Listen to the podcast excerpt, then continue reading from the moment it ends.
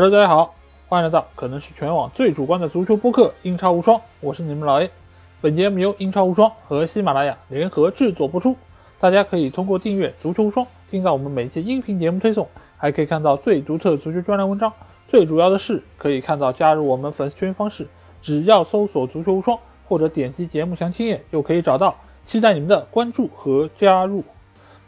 那英超第二十三轮，随着切尔西和热刺的这一场焦点大战落下帷幕，也正式宣告结束。那这也是最近一段时间以来第一次能够十场比赛完整的进行啊！这对于球迷来说是一件值得庆贺的事情，但是同时也是有人欢喜有人愁啊！因为有些球队他们如愿拿到了三分，可以在积分榜上继续前行，而有些俱乐部则是在不断接受失利的一个打击。在降级的泥潭中越陷越深啊！当然，也有些球队在最后时刻经历了绝杀，使得整个球场为之而欢腾；而有些球队在整个一月份没有拿到哪怕一场比赛胜利，但是却在收集红牌方面硕果累累。那这期节目，我们就会和大家按照比赛开始的一个先后顺序，和大家一一来盘点这十场精彩的比赛。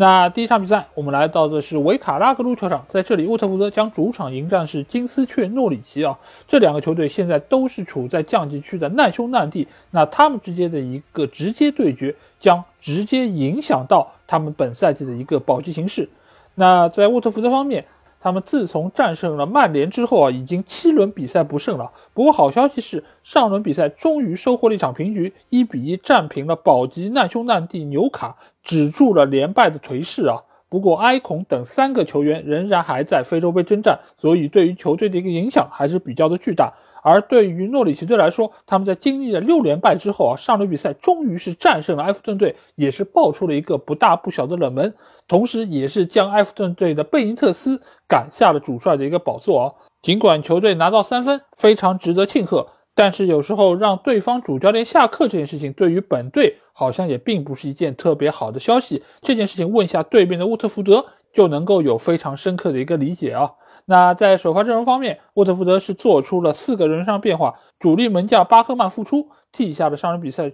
状态相当不错的本福斯特；而在后卫线上，则是派出了费梅尼亚还有卡巴瑟里，替下了上轮出战的卡斯卡特还有恩加基亚；在中场派出了聪明力克莱维利，替下了上轮比赛首发出场的库斯卡；而在诺里奇方面，他们只做出了一个人上变化，那就是替补门将古恩出场，替下了受伤的克鲁尔啊。那比赛开始之后，沃特福德就是携主场之势啊，对对方的球门也是取得了多次有威胁射门。但是目前对于沃特福德来说，他们现在转化机会的一个能力似乎是有所下降啊。因为从赛季初的时候，他们有边路的快马萨尔，而在之后的比赛中又诞生出了丹尼斯、约书亚金等等几个终结能力比较强的球员。但是最近一段时间，他们的机会仍然是能够不断创造，但是转化机会的一个能力。以及效率是有所下降的，而这场比赛似乎乎前场的几个球员他们之间的一个配合度也有所下降啊，因为我们可以看到上半场若昂佩德罗有过一次禁区里面的突破，然后射门，但是这个球显然是传给中路的约书亚金是更好的一个选择，所以在这个球若昂佩德罗自己打门之后，约书亚金是显得有一些暴跳如雷啊，他对于队友的这个选择还是非常的不满意。而若昂佩德罗，我们也知道他是一个个人脚下能力非常强的球员，但是他作为一个年轻球员来说，他确实是有一点点过于的喜爱单打独斗啊，也是想要以自己的一个能力替球队摧城拔寨，所以在这方面，他和曼联的青木以及其他几个年轻球员是一样的，就是他们相比于老球员来说，更缺乏一点团队的配合意识，但是他们本身具有的天赋又是俱乐部无法忽视的一个财富，所以有时候如何使用好这样的年轻球员。就成了摆在教练面前非常重要的一个课题啊！那显然，若奥佩德罗和中前场丹尼斯以及约书亚金的配合，也是之后一段时间沃特福德能否走得更远的一个非常重要的一个关键点啊！当然，沃特福德这场比赛他们在浪费了多次机会之后，也是受到了惩罚。那就是诺里奇在下半场把握住了一次反击的机会，这球我们可以看到是普基在边路的一个传中，萨金特在禁区前沿用一个非常写意的蝎子摆尾将球勾进了球门。啊，这个球真的是打得非常漂亮。同时我们也可以看到，之所以这个失球会产生，也是源于沃特福德球员对于这个球在防守方面的一个懈怠啊，因为他们以为这个球会出底线，但是没想到普基的积极拼抢将球在最后时刻捞了回来，而就在他起球的那一刻，萨金特拍马赶到啊！这球如果往好听的说，你可以说是一个蝎子摆尾，但其实就是跑位跑过了，他只能用一个非常勉强的动作将球勾回来，但没想到效果却异常的出色啊！因为他正好把这个球是打出了一个旋转，所以使得门将巴赫曼在看到这个球的时候没有办法做出最准确的一个判断，只能眼睁睁的看球撞横梁之后弹进了网底啊！那。在经历了大把的机会没有把握住之后，反而在后场丢了这样一个球，对于沃特福德来说是一个相当大的打击。而在不久之后，他们又再丢一球，这个球其实也可以看到，就是诺里奇发动的一个反击机会。而且这个球其实我个人觉得是有一点点越位的嫌疑啊。当然，最后裁判并没有吹罚。还是宣判进球有效，但这个球其实沃特福德在防守方面，你可以说他是有一点点小问题。一个问题在哪里？那这个问题就是让一个。身材比较矮小的球员去盯防对方的高大中锋萨金特啊，因为萨金特我们知道他其实是一个把握机会能力相当差的球员，但是你让一个一米六八的后卫去盯一个一米八五的高中锋，那就算对方的把握机会能力再差，也不至于会丢掉这样的一个机会。所以萨金特头锤攻门，为球队取得了两球领先，也使得自己在这场比赛中梅开二度啊。不过，即使在这个时候，还有不少朋友会认为沃特福德能将比分扳回来，至少能够挽回一丝颜面。但是就在这个时候，沃特福德又遭打击啊，那就是他们的主力前锋丹尼斯由于蹬踏对方的脚面，所以吃到了第二张黄牌，被罚下场，使得沃特福德少打一人啊，也是浇灭了他们最后可能扳平比分的一个希望。而在最后时刻，库斯卡又打进了一乌龙球。使得诺里奇取得了一场三球的完胜啊！那这场比赛结束之后，其实也有朋友在问：哎，你看现在诺里奇已经两连胜了，那之前说他们一定会降级的人，是不是有一点点被打脸呢？那我对于诺里奇降级的一个看法，其实没有任何的改变啊，因为如果你们是看了最近两场比赛一个实况的话，你就会知道诺里奇其实这两场比赛打的都非常的糟糕，他们能够获胜，其实并不是自己做的有多好，而是对手出现了非常多不可饶恕的错误。因为你想上一场打埃弗顿以及这一场打沃特福德，其实都有对方送上的乌龙球，而且另外一方面。诺里奇取得的进球都非常的偶然，这种成功，这种进球是无法被复制的。因为在足球场上，能够获得比赛胜利的一个最主要的因素，还是在于球队的实力，还是在于你的打法是不是够好。而诺里奇在这方面并不是比赛场上表现更出色的球队。但有时候足球就是这么有意思的一项运动，就是你未必是表现更好的球队一定可以拿下比赛胜利，但是这种偶然性并不可能永远发生。否则的话，诺里奇甚至有可能去竞争今年英超的冠军啊！所以诺里奇的胜利只是一个偶然事件，他取得两连胜也并无法改变他今年将降级的一个结果。但是对于沃特福德也好，对于阿弗顿也好，你如果在之后的比赛中没有办法能够让自己的实力和能力得到兑现的话，那你将有可能和诺里奇一起降入英冠啊！所以这场比赛的失利对于沃特福德来说一定是一个非常难以接受的结果。但是我希望他们不要因为连场连败而对主帅拉涅利失去信心啊！因为其实老帅到任之后，他对于球队的改造是非常明显的，而且他也已经尽自己的所能将球队的上限做出提升。但是有时候赢球并不完全在于你做对了多少事情，而是在于你本身球队的能力到底是怎样的一个水准，以及你在当时当刻的一个运气到底能有几分。所以我希望他们能够坚持现在的一个打法，因为黎明之前的时刻往往是最为黑暗的，你只要挺过去，就能够看到那一抹曙光。好，那下场比赛我们来到是古迪逊公园球场，在这里，埃弗顿将主场迎战是阿斯顿维拉。对于阿斯顿队来说，他们的境况可以说是非常的糟糕，因为他们自从战胜了阿森纳队之后，已经四轮比赛不胜啊，而且他们在上一轮刚刚是负于了金丝雀诺里奇，贝尼特斯也是被俱乐部解职，这场比赛将是由邓肯·福克森来作为代理主帅。而对于阿斯顿维拉来说，尽管上轮比赛最后时刻连进两球逼平了曼联，但是阿斯顿维拉也已经是三轮不胜了，整个球队状态并不像杰拉德刚刚上任的时候那么好。不过，随着库蒂尼奥还有迪涅的加盟，包括还有绯闻对象苏亚雷斯啊，整个球队的士气还是得到了明显的提振。那在首发阵容方面，埃弗顿队是做出了五个人伤变化啊，尤其是在后防线上，他们是做了三个人伤变化，派出了肯尼、霍尔盖特还有米纳，替下了上场比赛出战的科尔曼、麦克连科，还有打入了乌龙球的迈克尔基恩。而在中场方面，老将汤森伤愈复出，替下了小将戈登；而在前锋线上，则是派出了理查里森替下隆东和凯尔维特卢因，组成了双前锋的一个配置啊。而在阿斯顿维拉方面，他们是做出了两个人伤变化，中场派出了苏格兰人麦金替下了上轮比赛出战桑松，而库蒂尼奥则是首次出现在了首发阵容之中，他替下的是前锋丹尼斯。那比赛一开始，我们可以发现。换了主帅的埃弗顿队啊，果然整个球队的战斗力是有比较明显的一个提升。那因为之前其实邓肯·福格森也是作为代理主教练带过这场比赛，而且在那个阶段埃弗顿的一个成绩是相当不错的。那这次邓肯·福格森再次作为埃弗顿队的代理主帅，从场面上来说，球员对于他的一个信任程度还是比较高。而且他也是对于球队的阵容做出了比较大的一个轮换，几乎是派出了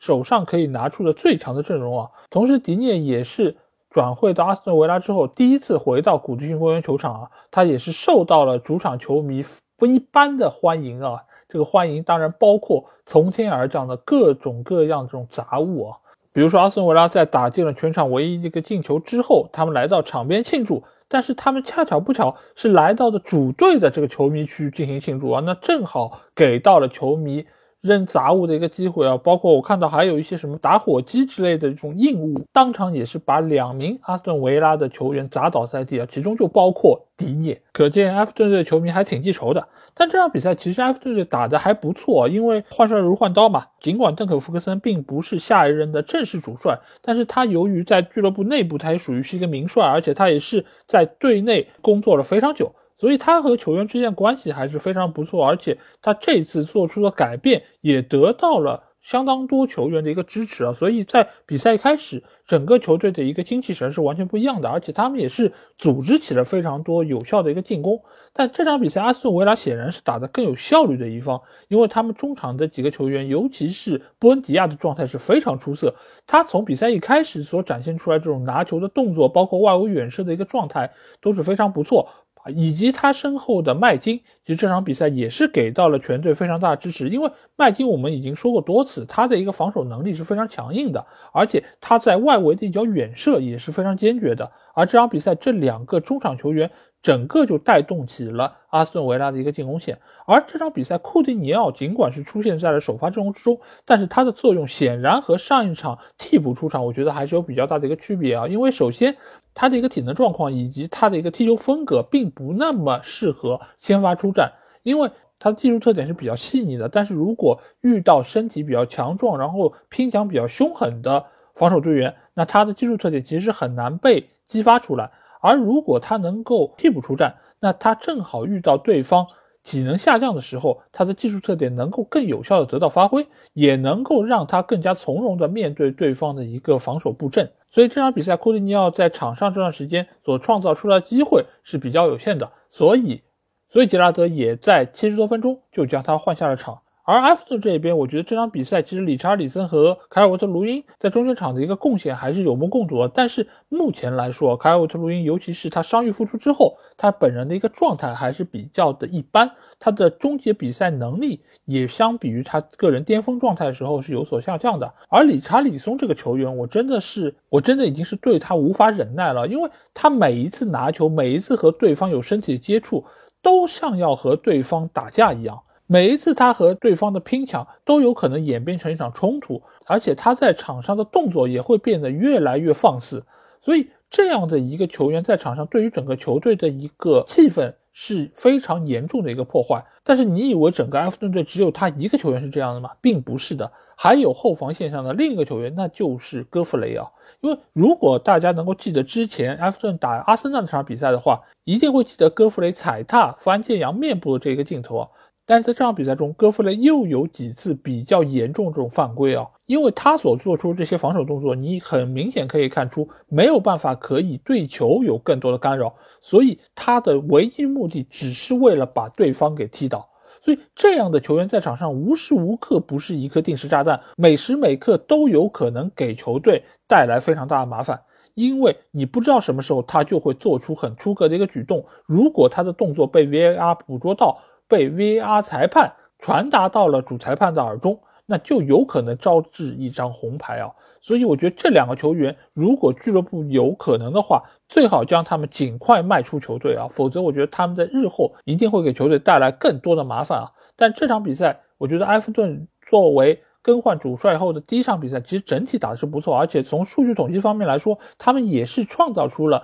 比阿斯顿维拉更多的机会，只是他们在门前最后一击上面确实还是略显不足。卡尔维特卢因还需要提升他个人的状态，而且中场的几个球员的一个中间能力，我觉得也需要有所提升。尤其是小将格雷，他这一段时间的一个竞技状态比赛季之初有了相当大程度的下降。一方面是他的一个技术特点已经被各队所熟悉，所以也会有针对性的对他进行布防。第二点就是他最近一段时间的状态。确实是比较一般，尤其是缺少了汤森给他的支援之后，我觉得他可以施展的一个空间进一步被挤压了。当然，包括小将戈登，还有就是老将汤森，这场比赛其实也是创造出了一定的机会，但是显然他们在这场比赛中的一个状态不如阿斯顿维拉的球员那么出色。尤其这场比赛，阿斯顿维拉的布恩迪亚可以说是真的神了，他在外围的远射。每一脚几乎都很有威胁，而且他打进那个制胜球，那个回头望月的吊门啊，其实也是非常的写意。这种球，我觉得如果不是你拥有非常好的一个状态以及非常优异的一个球感，我觉得是没有办法能够实现的。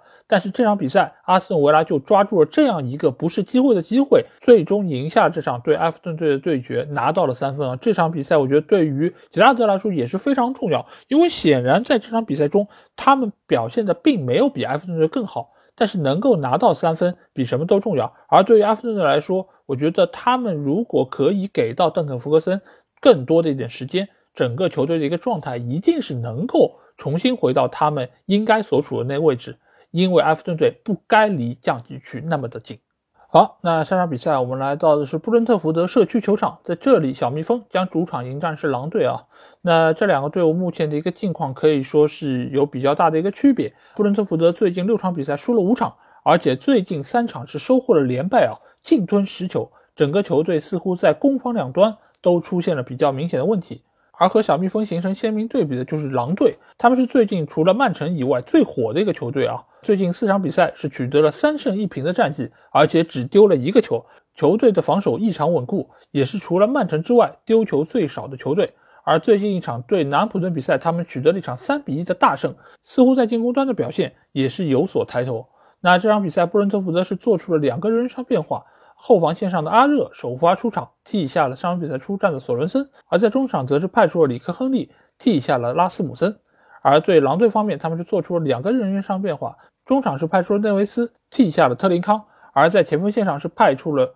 四千万小将法比尔席尔瓦替下了劳尔西米尼斯出任主力中锋啊。那最近一段时间，其实小蜜蜂主要的一个问题是在于他们的进攻能力其实是有所削弱啊，因为他们在上半赛季的时候，无论是反击的速度，以及是他们定位球能力，其实都是非常的令人瞩目，而且也是收效不错。但是在最近一段时间，他们在进攻线似乎是出现了比较大程度的一个哑火，即便是姆贝乌莫伤愈复出之后，他在进攻线上的一个表现似乎也和赛季初有比较大的一个区别。那这场对狼队比赛，其实两个队伍的一个基本状态。都还是处在一个比较正常的范围之内，整个狼队的防守线还是比较的稳固。布伦特福德也只是通过仅有的几次定位球的机会，能够威胁到狼队的一个球门啊，包括他们打进的那一个进球，也是最近重新打理了发型的伊万托尼啊，这个球其实他打的是非常漂亮，显然也是布伦特福德。精心策划过的一次定位球的配合，因为这个球大多数的球员是集中在了禁区的中路，只有伊万托尼一个人是留在了禁区的原点，所以这个球也是特意找到了伊万托尼，使得他能够在一个无人防守情况下实施射门。当然，这个球打的也是非常漂亮啊。不过，另外一方面，布伦特福德在防守端他们的问题仍然没有得到很有效的一个解决啊。尽管这场比赛。狼队并没有派出他们的主力前锋劳尔西米斯，也没有一开始就派上肌肉男阿达马特劳雷施展他独步天下的突破能力啊！但是这场比赛，法比尔席尔瓦在中前场的一个支点作用还是非常明显，他非常有效的保护了身后这两个中场球员远射的一个可能性，最终也是依靠鲁本内维斯还有莫内尼奥的射门。为狼队确立一个胜局，而且这两个球打的是非常漂亮。另外一方面，我想说的是，这两个射门其实某种程度上也和布伦特福德新引入的这个门将有一点点的关系。因为这个门将我们知道他是从中日德兰租借加盟的，他只是为了填补这半个赛季大卫拉亚无法出战的一个空缺。而他这两场比赛啊，显然和队伍防线的一个配合还不是特别的默契，所以这场比赛两个持球其实和洛希尔的站位以及他的一个扑救手型也是有一些关系。包括他的一个站位也并不是特别的合理，尤其是鲁本内维斯那个射门，其实他是有机会将球扑出来的，但是由于他手型的问题，最终还是将这个球漏进了球网啊。所以我觉得这个门将其实某种程度上，我觉得还不如之前布伦特福德的替补门将阿尔瓦罗。但是不知道为什么布伦特福德执意要从自己的姐妹球队再租借一个曾经在英超也证明过并不是特别理想的一个门将啊。当然，也可能是他来的时间太短。我需要再给他一点时间来验证一下他是否适合这样的一个球队。但是通过这两场比赛的一个表现来说，我觉得布伦特福德是有所提升的。但是就目前来说，他们提升的幅度还是比较缓慢。如果还是这样的一个速度的话，我觉得他们今年的保级之路还是比较危险。而对于狼队来说，我上次节目已经有提到，就是目前对于肌肉男阿达马特拉奥雷的一个使用啊，就是拉热现在已经是非常有心得，而且这场比赛。肌肉男又是替补上场，而且他是在最后阶段打进了一个进球，而且这个进球说实话是很不像阿达马特拉奥雷打进的，因为这个球他的曲角非常刁钻，而且打得非常果断啊。只是这个球最终是因为越位而被吹掉了，非常的可惜。否则的话，我觉得特拉奥雷在这段时间的一个进球的自信心啊，一定会有非常好的一个提升。但是我觉得不管怎么说，拉热对于特拉奥雷的一个使用，我觉得已经是找到了一个正确的钥匙。只要能够坚持用这样的方式使用下去，一定能够使得各方都取得一个共赢的局面。好，下场比赛我们来到是埃兰路球场，在这里利兹联将主场迎战的是纽卡斯尔啊。那纽卡自从被沙特财团收购之后，整个球队的一个状态啊，似乎也没有太大的一个起色啊。自从他们战胜伯恩利取得了赛季首胜之后啊，纽卡也已经是五轮不胜。不过在经历了三连败之后，最近两场比赛。得益于新援的加入，也就是特里皮尔还有克里斯伍德的一个加入之后，接连收获了两场平局，场面上似乎也是好看了不少。而对于利兹联队来说，他们也是在三连败之后取得两连胜啊，主要也是得益于进攻端的一个出色的发挥，真正做到了比对手多进一个球啊。尤其是上场比赛，杰克哈里森的一个帽子戏法让人印象深刻，也是最终战胜了西汉姆联队。那我们先来看一下双方的一个首发阵容。那在利兹联队方面，他们是做出了两个人上变化啊。后防线上，迭戈·勒人特首发出战，替下了受伤的费尔波；而在中场方面，则是派上了罗德里戈，替下了受伤的福肖。而纽卡方面只做出了一个人上调整，那就是中场小将威洛克首发出战，替下了肖恩·朗斯塔夫。那比赛一开始啊，利兹联队就是依靠主场的一个优势啊，就是发动了如潮的反击。那照例他们右边路的拉菲尼亚这场比赛的表现仍然是非常出色，但是我觉得这场比赛最终利兹联队没有办法能够获胜。我觉得有一个最大的罪人，那就是他们前锋线上的丹尼尔詹姆斯啊，因为我们知道这个赛季班福德的一个伤病使得他缺席了队伍的大多数的比赛，所以使得现在这个利兹联队他其实没有一个真正意义上的正印中锋，他只能拿一些球员过去填补这个位置。而最近一段时间，贝尔萨就是用丹尼尔·詹姆斯来打中锋的一个位置。但是我们曼联球迷其实非常清楚，丹尼尔·詹姆斯的一个门前把握机会能力其实是相当一般的。所以你如果要拿他当一个中锋来使用，那他一定会浪费非常多的机会。那这场比赛其实就是一个非常好的例证。在上半场，他其实就接到了边路的一个非常有威胁、能够直面对方门将的机会，但是他却送上了一脚非常软绵无力的射门。被对方的门将杜布拉夫卡轻松的拿下，而在下半场他又有一个打半空门的机会，但是他却滑倒在了地上，目送皮球被杜布拉夫卡没收。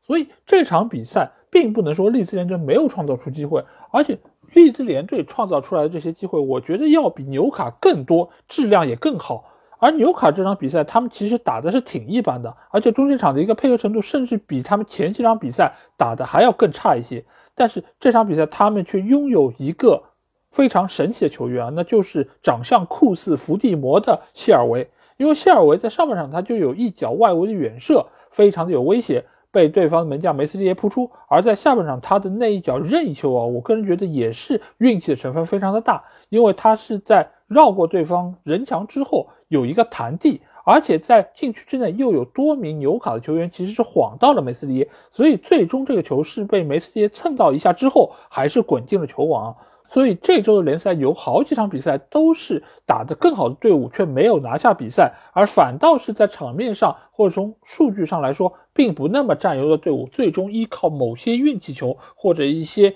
比较偶然的因素拿到了三分啊。那这场比赛的纽卡就是这样的一个队伍啊。当然，这三分对于纽卡的保级之路来说是无比的关键，而且它也从另外一方面使得整个。今年英超的降级形势变得扑朔迷离，因为目前来说，除了垫底的伯恩利还有沃特福德之外，其实剩下的球队都有在拿分。所以原本认为可能最后四个球队里面会有三个是最终降级的队伍，但是现在倒数第四和倒数第五之间的分差也已经变得非常的接近。所以从现在开始，每一场涉及降级区球队的比赛都变得无比的关键。所以这场比赛胜利对于纽卡来说，不仅仅是收获了三分，而且也是收获了保级的自信心啊。而对于利兹联队来说，尽管他们之前是收获两连胜。使得他们一度是逃离了降级区，但是这场比赛失利以及他们队伍中常常的伤病名单啊，也都是他们今年保级非常大的一个障碍啊。所以什么时候班福德能够伤愈复出，我觉得对于利兹联队就是变得无比的关键。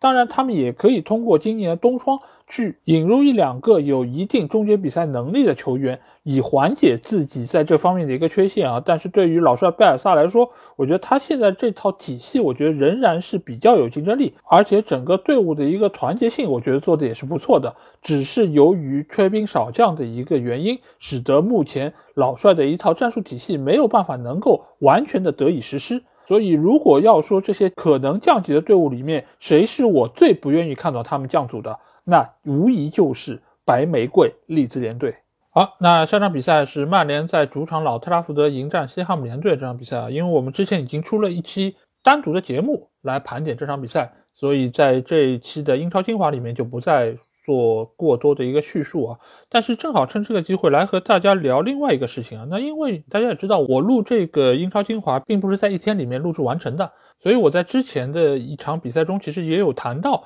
就是。希望沃特福德不要因为输给诺里奇这场比赛而解雇老帅拉涅利啊！但是就在我录那段音频的第二天，沃特福德官方就宣布解除老帅拉涅利的主帅职位啊！尽管我对于俱乐部的这个决定我表示理解，因为毕竟从拉涅利上任到现在，他的一个带队成绩确实相当糟糕。他一共是带了八场比赛，取得了一平七负的战绩啊！于情于理。解雇他都是一个正确的决定，但是就像我之前音频中所提到的，就老帅拉涅利来到之后，其实给到球队的一个改变还是肉眼可见的。尽管他一直都是在输球，但是最起码在进攻端他没有出现太大的问题。而这场输给诺里奇，其实某种程度上运气成分也是占了相当大的一个比重啊。尤其是现在的沃特福德，你就算是解雇拉涅利，谁又能够有能力保证一定可以将沃特福德带出泥潭呢？因为拉尼利在这八场比赛中，其实对于球队的一个指导是非常有针对性的。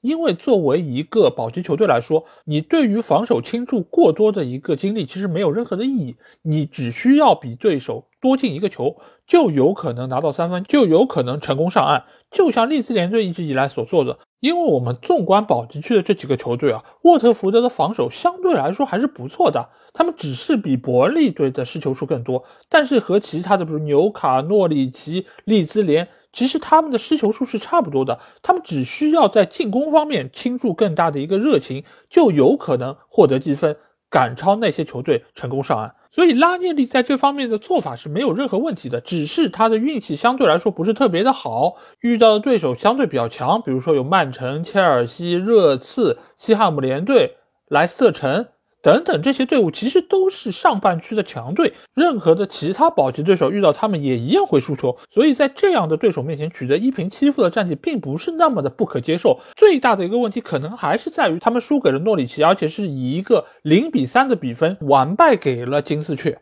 所以这个使得整个俱乐部上上下下有点无法接受这样的一个现实，所以才一气之下将拉涅利解职啊。不过说起来，诺里奇这个球队还蛮厉害的。最近两场比赛，他们取得两连胜，而且一场比赛打掉了对方一个教练啊。那现在所有面对诺里奇的球队主帅都要打起十二分的精神啊，因为你们一旦失手输给了金丝雀，就有可能造成自己的下课。但是玩笑归玩笑啊，我觉得保级的战役打到目前这样一个阶段，每一场比赛对于他们来说都非常重要。但是在这个时候，你选择贸然的更换主教练，我觉得是一个不太明智的选择。而且沃特福德以前在这方面也是吃过暗亏的，因为我们记得上一次沃特福德还在英超的时候，他们在那个赛季就四次更换了主教练。但是呢，每一次换帅之后的成绩反而比之前更加糟糕了，所以使得他们最终掉入了英冠联赛啊。这次好不容易能够重返英超，但是好像他们在这方面也并没有引起足够的重视啊。这个赛季他们也已经两次换帅，如果按照这个换帅的节奏，有可能这个赛季他们又要换四次，甚至他们在结果方面也会和前个赛季一样，最终降级啊。所以我对于这件事情其实是非常失望，我也觉得老帅拉涅利值得一个更好的去处。好，那下场比赛我们来到的是圣玛丽球场，在这里南安普敦将主场迎战的是曼城队啊。那南安普敦在经历了四轮不败之后啊，上轮一比三输给了狼队，但是在场面上并没有显得非常被动，整体情况还是相当不错的。而且在赛季的第一回合，圣徒也是在客场逼平了曼城啊，所以这场比赛也是非常值得期待。而对于曼城来说，他们联赛已经豪取十二连胜。最近两场比赛也是接连战胜了阿森纳和切尔西队啊，球队也是展现出了十足的冠军气质。那我们先来看一下双方的首发阵容，南安普顿方面是做出了三个人上变化，后卫线上是派出了沃克彼得斯，替下了莱扬科，恢复成了四后卫的一个打法；而在中场是派出了斯图尔特阿姆斯特朗，替下了内森特拉；而在前锋线上则是派出了切亚当斯，替下了伊布拉希马迪亚洛。那在曼城方面，他们只是做出了一个人上变化，那就是后防线上的鲁本迪亚斯。回到了首发阵容，替下了上轮比赛出战的斯通斯。那比赛一开始，其实双方就打得非常的开放。我不知道是南安普顿在打法上比较的克制曼城，还是哈森许特尔对于瓜迪奥拉的打法有比较强的一个心得。每一次南安普顿和曼城之间对决，南安普顿根本不像是一个中下游球队，而像是一个长期和曼城交战的。豪门球队，因为他们打得非常的自信，而这场比赛他们也是取得了一个梦幻般的开局，那就是这场比赛先发出战的沃克比德斯在禁区之内一脚斜射，直接将球送进了网底。这个球其实我们看到，除了沃克比德斯他射门的脚法运用比较合理之外，另外一个非常重要的点就是曼城队的后卫球员拉波尔特。他的一个防守其实是有一定的缺失的，因为他是将双手背在身后啊，以防止对方的射门打到自己手臂被判点球。但是这同时也影响到了他的一个上抢，所以其实他对于这个射门的封堵其实是不够严密的，也给到了沃克比德斯射门一个非常充裕的空间。当然，这个球本身也是打的质量非常高，所以埃德森也是鞭长莫及。南安普顿就此取得了一球的领先啊！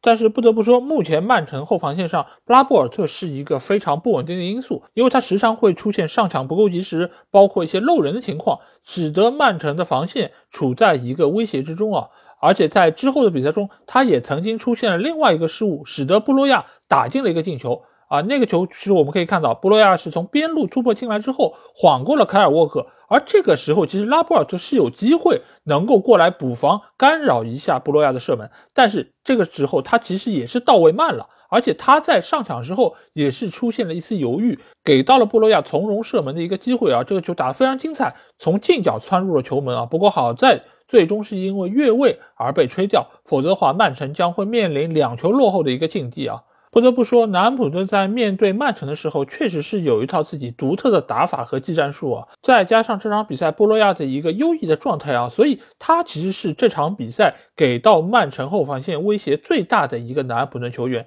包括在下半场，他还有一次头球攻门打中了立柱弹出啊，真的是吓出了埃德森一身冷汗啊。不过曼城队毕竟是整个英超联赛实力最强的队伍，他们在扛下了南安普顿三板斧之后，也是慢慢组织起了一定的进攻攻势，尤其是上半。半场，快乐男和斯特林拿到那次机会是最为接近进球啊！但是这个球他又展现出了自己快乐的本色，直接将球射到了对方门将的身上弹出。就瓜迪奥拉的秉性来说，这个球就足以将斯特林打入冷宫啊！但是曼城厉害就厉害在他们不会所有的球员都陷入沉沦。这个时候就有一个男人站了出来，那就是他们的中场核心德布劳内啊。因为我们可以发现，这个赛季曼城在之前一段比赛中，可能表现最好的是贝尔纳多·席尔瓦，可能是凯塞洛。但是随着丁丁·德布劳内伤愈复出，而且他的状态也是在不断提升之中，所以目前一段时间可以说德布劳内。是整个曼城队状态最好的球员，而这场比赛他也是给我们展现出了他非同一般的能力啊！包括下半场那个扳平的进球，也是来自于丁丁德布劳内非常精准的任意球传中，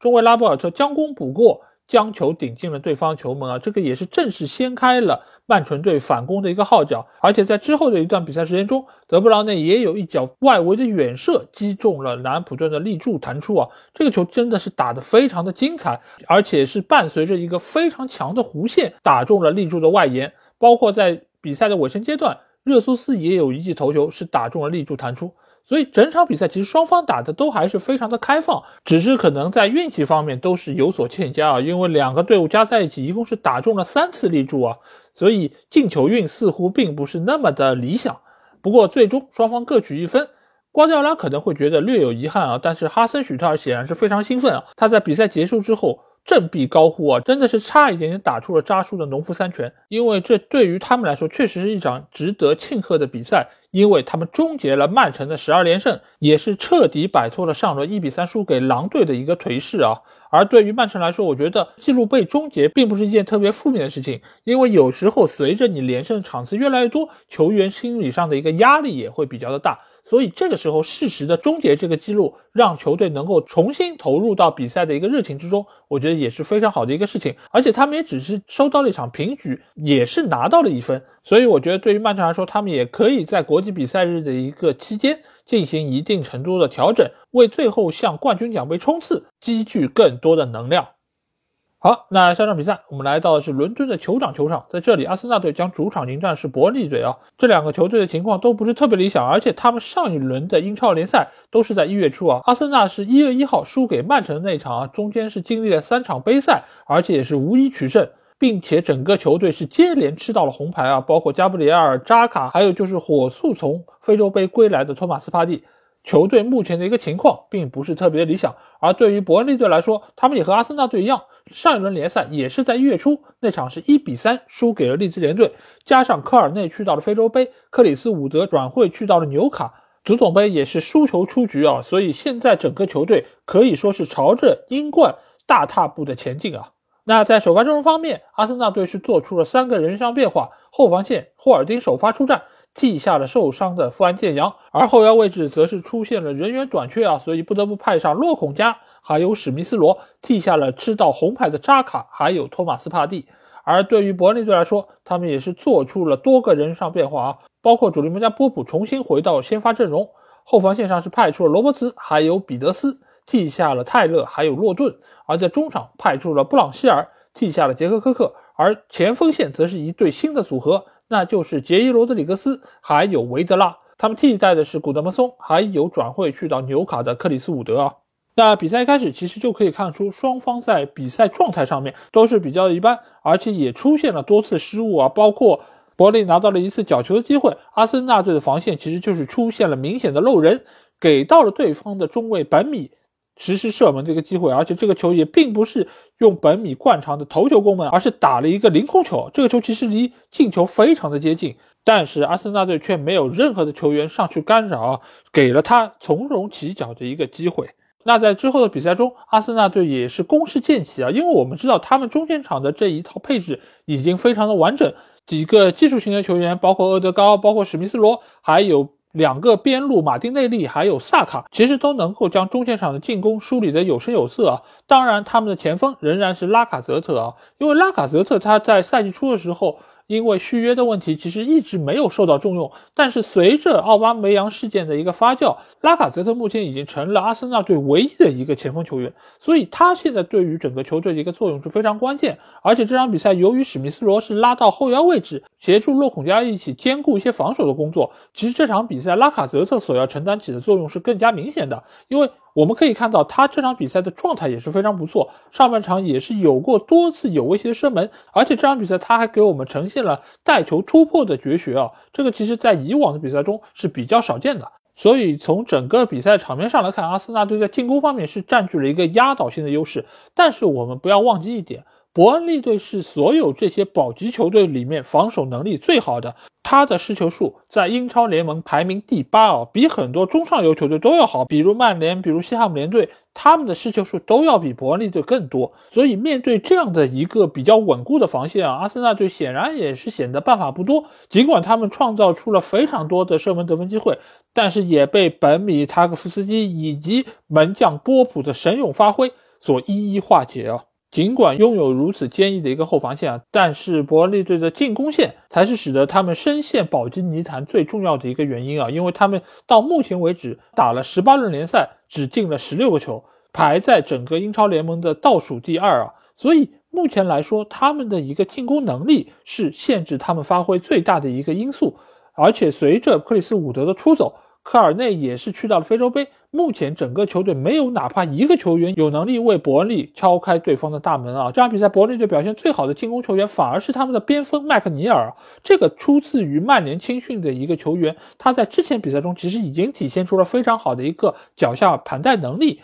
因为像伯恩利队这样一个高举英式打法的一个球队来说，有这样一个脚法细腻的球员是比较少见的。而且他作为一个中场球员，他又有非常不错的一个突和梳理进攻的一个能力啊，所以目前他的一个发挥将会直接影响伯恩利队进攻的一个效率啊。这场比赛中，他在边路有几次相当有威胁的射门，其实都是考验到了拉姆斯戴尔。但是伯恩利队其他球员都没有办法给予他更多的支持，所以他在中线上显得有一些孤立无援啊。所以这也是为什么伯利到目前为止他们没有办法能够拿到更多分数的一个原因啊。这个其实也和我之前说到的对于保级队的一个看法是一样的，就是你防守做得再好，你如果没有办法进球，你仍然最多只能拿到一分，而不如有一些。进攻好的保级队，对吧？我只要比你多进一个球，我就有机会拿到三分。后场可能会失两到三个球，但是没有关系，我只要能够不断的进球就有希望。但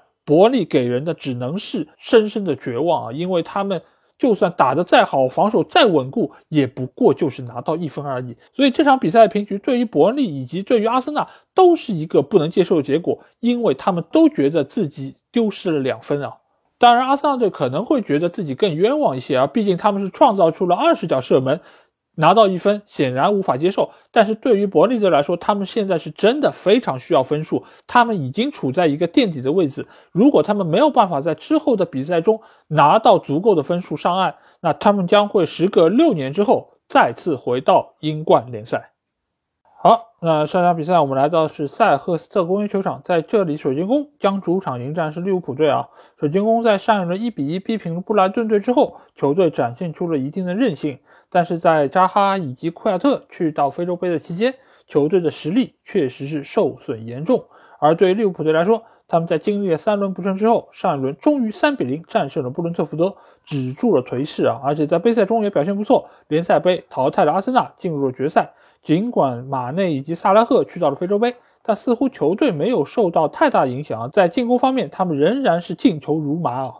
那在首发阵容方面，水晶宫是做出了两个人上调整，门将瓜伊塔重回先发，替下了上轮比赛表现出色的巴特兰；而前锋线上则是派出了高中锋马特塔，替下了埃泽。而利物浦队在首发阵容方面没有做出任何的人员变化，前场三叉戟仍然是派出了若塔、菲尔米诺还有张伯伦。那比赛一开始，利物浦队就占据了场上的一个主动权，而且他们很快就取得了自己的第一个进球。这个是来自于一次角球的配合，范戴克在对方禁区之内无人盯防的一个情况下，将球顶入了对方的大门啊，为利物浦队先拔头筹。这个球显然是利物浦队一个精心策划的角球配合，那就是范戴克先拉到外围，吸引对方少量防守队员一个情况下，再依靠他个人一个强壮的身体摆脱对方的防守，从而实施头球攻门。那这个时候，其实他周围已经没有对方的防守队员能够对他形成干扰，所以他也可以相当从容的将球顶入网窝。那在之后的比赛中，利物浦队仍然是延续了他们三条线的一个高位逼抢，所以给到了水晶宫的后防线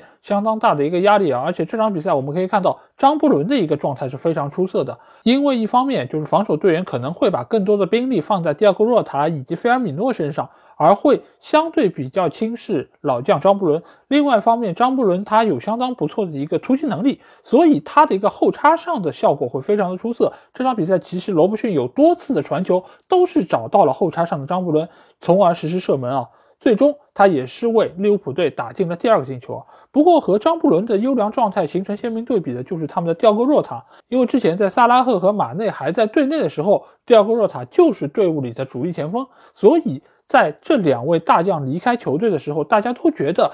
第二个若塔一定会扛起进攻的大旗，为利物浦队摧城拔寨啊！但是这几场比赛我们看下来，我们会发现他的一个进球状态似乎并不是那么理想。这场比赛仍然是如此。他在错失了几次机会之后，罗伯逊将原本应该传给若塔的球传给了远点的张伯伦，才使得张伯伦打进了这个进球啊！所以。蒂亚戈洛塔在最近一段时间的一个状态可以说是比较的一般，而且他目前来说，我觉得他在心态上似乎也有一些些失衡啊，就是他非常想要为利物浦队取得进球，但是呢，有时候就是欲速则不达，在心态失衡的一个情况下。更加容易在射门方面出现失误啊，所以目前来说，第二个若塔还是应该对于心态有所调整啊。因为我们发现，第二个若塔其实他在跑位方面以及对于球的一个感觉方面，确实还是非常的有天赋。所以我觉得，在目前的一个情况下，尤其是萨拉赫和马内不在队内情况下，利物浦还是非常需要他的存在。所以，如果他没有办法能够那么快找到进球状态，或许和其他队员之间实施配合。会是调整状态的一个不错的办法啊，因为我们知道第二个若塔他在目前的一个情况下，他还是显得比较的毒，有些机会其实并不是处在非常理想的起脚位置啊，但是他还是会非常勉强射门，从而浪费这样一次宝贵的球权啊，所以我觉得目前来说，他还是需要及时的调整心态，能够以球队的利益为重啊，这样的话，其他队员也一定会给予他更多的回报，这样的话将会迎来一个更加良性的局面。那比赛到下半场，水晶宫队开始了自己强有力的一个反扑啊，因为我们知道这个赛季水晶宫其实在进攻方面，其实他们是打得非常有特点的，而这场比赛他们在下半场所展现出来这个能力啊，其实真的是让人眼前一亮，因为他们很敏锐地捕捉到了利物浦身后的一个空当。所以他们依靠自己本方几个突击能力非常强的球员，对于这个区域进行了重点的打击。尤其是他们边路的奥利塞尔，这场比赛可以说表现得非常出色。因为我们可以发现一点，奥利塞的这个持球推进其实是非常有特色的，而且他只要有球在脚，总能够创造出非常有威胁的进攻。因为他一般来说会吸引对方边路的罗伯逊的一个防守，在这个时候他能够扯出一个比较小的空当，再将球传出去给到中路的马特塔或者说是爱德华。实施二次攻击，所以这一招其实，在下半场其实收到非常好的一个效果。包括水晶宫取得那个进球，其实也是奥利赛的一个直传，给到了反越位的马特塔之后，马特塔再将球给到爱德华。所以下半场，即使水晶宫是创造出了非常多的机会，主要是以这样的一个方式，而且每一次进攻都给到了利物浦非常大的一个威胁啊。所以我相信，在那个时候，很多利物浦队球迷可能又要翻箱倒柜找他们已经珍藏已久的速效救心丸啊，毕竟他。他们已经很久都没有用过了，不知道药效还在不在啊？但是在那个阶段，其实水晶宫队有大概十分钟到十五分钟，其实打的都是相当具有压迫性，也是让大家以为他们扳平比分只是时间问题。但是就在这个时候，利物浦队发动了一次成功的反击，第二个若塔突入到禁区之内，被对方的门将瓜伊塔放倒，而这个时候裁判并没有判罚点球，但是 VR 裁判提醒了他这一点之后。他追补了这个点球给到利物浦，但是这个球我个人觉得并不应该是一个点球。为什么这么说？尽管瓜伊塔确实是实实在在扑倒了若塔，但是若塔对于这个球的控制其实已经不在他的范围之内，所以这个球其实不判点球是相当正确的。但是判罚已经做出，那就没有办法更改。而且法比尼奥也是非常稳当的将球罚入了网窝，使得最终利物浦队以三比一战胜了水晶宫啊。可以说这场比赛利物浦能够最终赢下这个点球真的是非常关键，因为你真的不知道水晶宫在什么时候就有可能扳平比分。在这样一个势头渐起的情况下，被判罚了一个点球，对于水晶宫队来说一定是无法接受的。维埃拉在当时也是和第四官员长时间在交谈这个球的判罚啊。但是我们也说到，意外事件就是足球的一部分，所以水晶宫队也只能无奈接受这样的一个现实啊。而利物浦队这场比赛的胜利对他们来说无比的关键。当然，他们更大程度上是依靠本方拥有一个神奇的门将，那就是阿里松。他在这场比赛中高接低挡，扑出了对方多个必进球的机会，所以才使得最终这个点球变得有意义。否则的话，可能再判几个点球也未必可以拿到三分。但是同时也要给利物浦队的防线敲响警钟啊，因为不是每一个球队。都像水晶宫那样会错失这么多的进球得分机会。如果还有下一次，可能利物浦就没有那么好的运气了。好，那下场比赛我们来到是黄泉球场，在这里莱斯特将主场迎战是布莱顿队啊。莱斯特在战胜了利物浦队之后，原本有望在上一轮再胜热刺啊，但是没有想到在伤停补时两分钟被贝尔温逆转绝杀，再输一场啊。但是球队表现出来的精神面貌还是比之前要提升了不少。而对于布莱顿队来说，他们联赛已经五轮不败。但是最近四场比赛却是场场丢球，球队的防守似乎并不如赛季初的那么理想啊。在首发阵容方面，莱斯特是做出了三个人上变化，他后防线上是派出了贾斯汀，还有从非洲杯归来的阿马泰，替下了上轮比赛出场的乔杜里，还有维斯特高。而在中场则是派出了哈维巴恩斯，替下了阿尔布莱顿。而在布莱顿队方面，则是做出了两个人上变化，派出了特洛萨德，还有尼尔莫派，替下了兰普泰，还有维尔贝克的位置啊。那这场比赛总体来说，其实是两个队伍各打了半场好球。上半场表现更为出色的，无疑是主场作战的莱斯特啊。他们依靠自己的一个中间场的一个推进，是取得了不少的射门得分机会。尤其是他们中场核心麦迪逊，这场比赛仍然是表现的非常出色。他通过自己的传导球，给到了前锋线上的帕森打卡啊。但是。对于目前的莱斯特来说，他们前锋线上的终结能力似乎并不是那么理想。因为相比于过去这么多年的主力前锋瓦尔迪来说，目前无论是帕森达卡还是卢克曼，他们对于创造出来机会都没有办法能够非常高效的转化成进球，甚至于不如上赛季下半阶段的伊赫纳乔。所以这场比赛上半场，尽管麦迪逊是有非常好的一个发挥，但是莱斯特大多数的射门都能够被对方的门将桑切斯一一化解啊。然而，百密必有一疏啊！在下半场的一开始，莱斯特终于是抓住了一次反击的机会，在多次射门被挡之后，终于由帕森达卡将球攻入了对方球门，为莱斯特取得了一球领先啊！在这个时候，布莱顿队如梦方醒，他们果断换下了两个中场球员，也就是阿尔扎特还有格罗斯，换上了威尔贝克以及兰普泰。这个换人其实是收到了立竿见影的一个效果，因为在之后比赛中，布莱顿队马上就掌控住了全场的一个局势，尤其是右路的兰普泰，他的一个小快灵的过人方式，也是使得整个莱斯特的防区非常的不适应。通过他这一侧的传中球，也能够有效的找到中路的维尔贝克啊，因为对于现在布莱顿队来说，其实是没有一个真正意义上的中锋球员。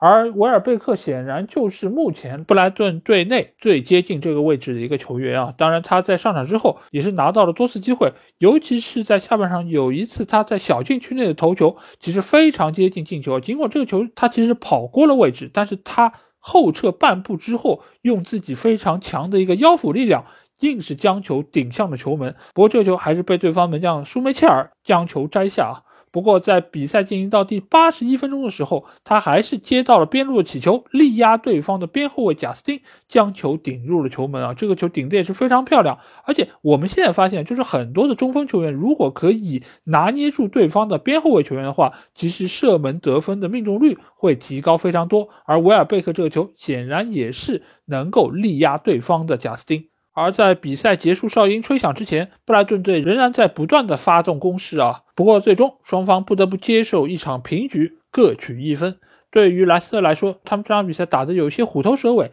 尽管也是创造出了一些进攻得分机会，但是总体来说他们在威胁程度上面还是不如布莱顿队的。但是布莱顿队来说，他们一开始其实是想要兼顾攻守平衡，所以对于莱斯特的一个进攻实力没有做出正确的一个预估。反而是在失球之后，他们觉得再防守已经没有太大意义，所以撤下两个中场球员，而换上两个前锋球员进行最后一搏啊，反倒是收到了不错效果，最终也是将比分扳平。所以这场比赛双方各取一分，是一个比较公平的结果。但是对于目前境况并不是特别理想的莱斯特来说，这一分显然有些不解渴，而且他们在上一场也是在最后关头输掉了比赛，所以罗杰斯显然对这样的两场比赛的结果不会特别满意。不过好在接下去将会有两周的一个国家队比赛日调整时间，也能够给到他有更充足的一个调整机会。而对于布莱顿队来说，这个赛季其实已经是非常成功了，波特已经将这样一个。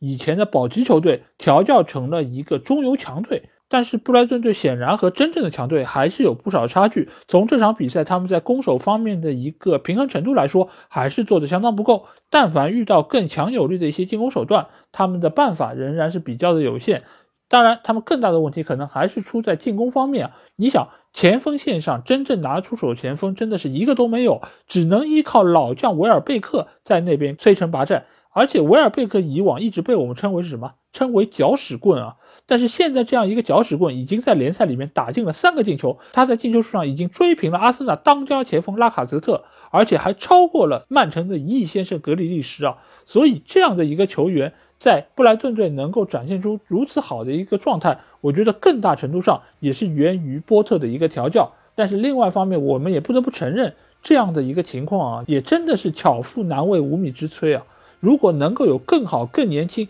效率更高的一个前锋，相信维尔贝克应该再搅也搅不起来了吧。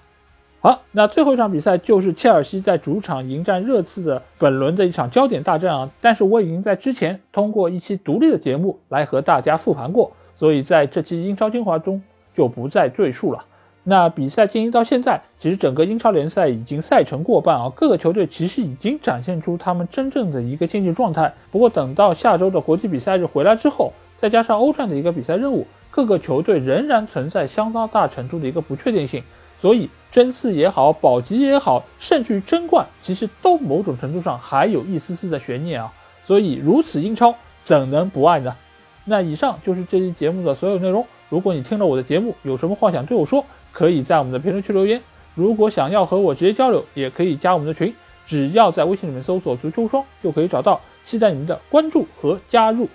那这期节目就到这里，我们下一期的英超无双节目再见吧，大家拜拜。